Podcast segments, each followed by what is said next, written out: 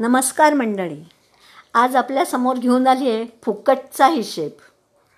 हे लिहिलं आहे कौस्तुभ ताम्हणकर यांनी.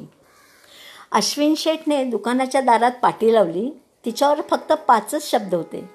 पहिले तीन शब्द मोठ्या अक्षरात आणि रंगीत खडूने लिहिलेले होते. ते होते फुकट फुकट फुकट आणि तळाला अगदी लहान अक्षरात लिहिलेले होते. काहीही नाही. पाटीने तिचे काम चोख केले.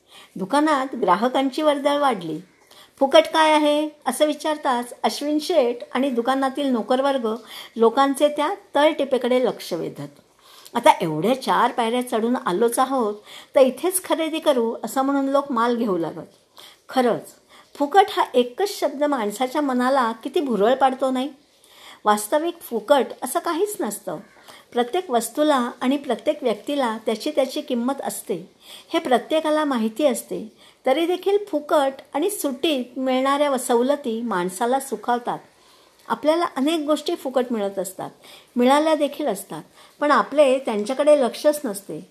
म्हणूनच फुकट मिळालेल्या वस्तूची किंवा सेवेची किंमत नसते असे म्हटले जाते. या धर्तीवरील आपले अस्तित्व म्हणजेच आपला जन्म आपणा सर्वांना फुकटस्थ मिळालेला आहे. आई वडील फुकट सखे सोयरे फुकट प्रेम फुकट माया ममता फुकट जन्मापासून ते तरुणपणापर्यंतचे वाढणे फुकट. पुढे सखा किंवा सखी ते देखील फुकटच मिळतात. म्हणजे थोडक्यात सर्व सुखे आपल्याला फुकट मिळालेली असतात. निसर्ग आपल्याला बऱ्याच गोष्टी फुकटच देत असतो. प्राणवायू हवा पाणी ऊन पाऊस यांच्यासाठी आपण थोडेच कुणाला पैसे देतो? समाजातील काही माणसांच्या संशोधी वृत्ती आणि अथक प्रयत्नांमुळे विज्ञानाने आपण बऱ्याचशा सुविधा अत्यंत कमी मुलाने जवळजवळ फुकटच मिळवत असतो. आपल्या हातातील स्मार्ट मोबाईलकडे बघितल्यास आपल्याला याची प्रचिती येते. माहिती कॅल्क्युलेटर घड्याळ पेन दिनदर्शिका कॅमेरा यासाठी आता आपल्याला वेगळे पैसे मोजावे लागत नाहीत. जगाच्या कानाकोपऱ्यात संदेश पोचवण्याचे काम देखील क्षणात आणि मोफत होते. अनेक संगणक प्रणाल्या मोफत उपलब्ध असतात.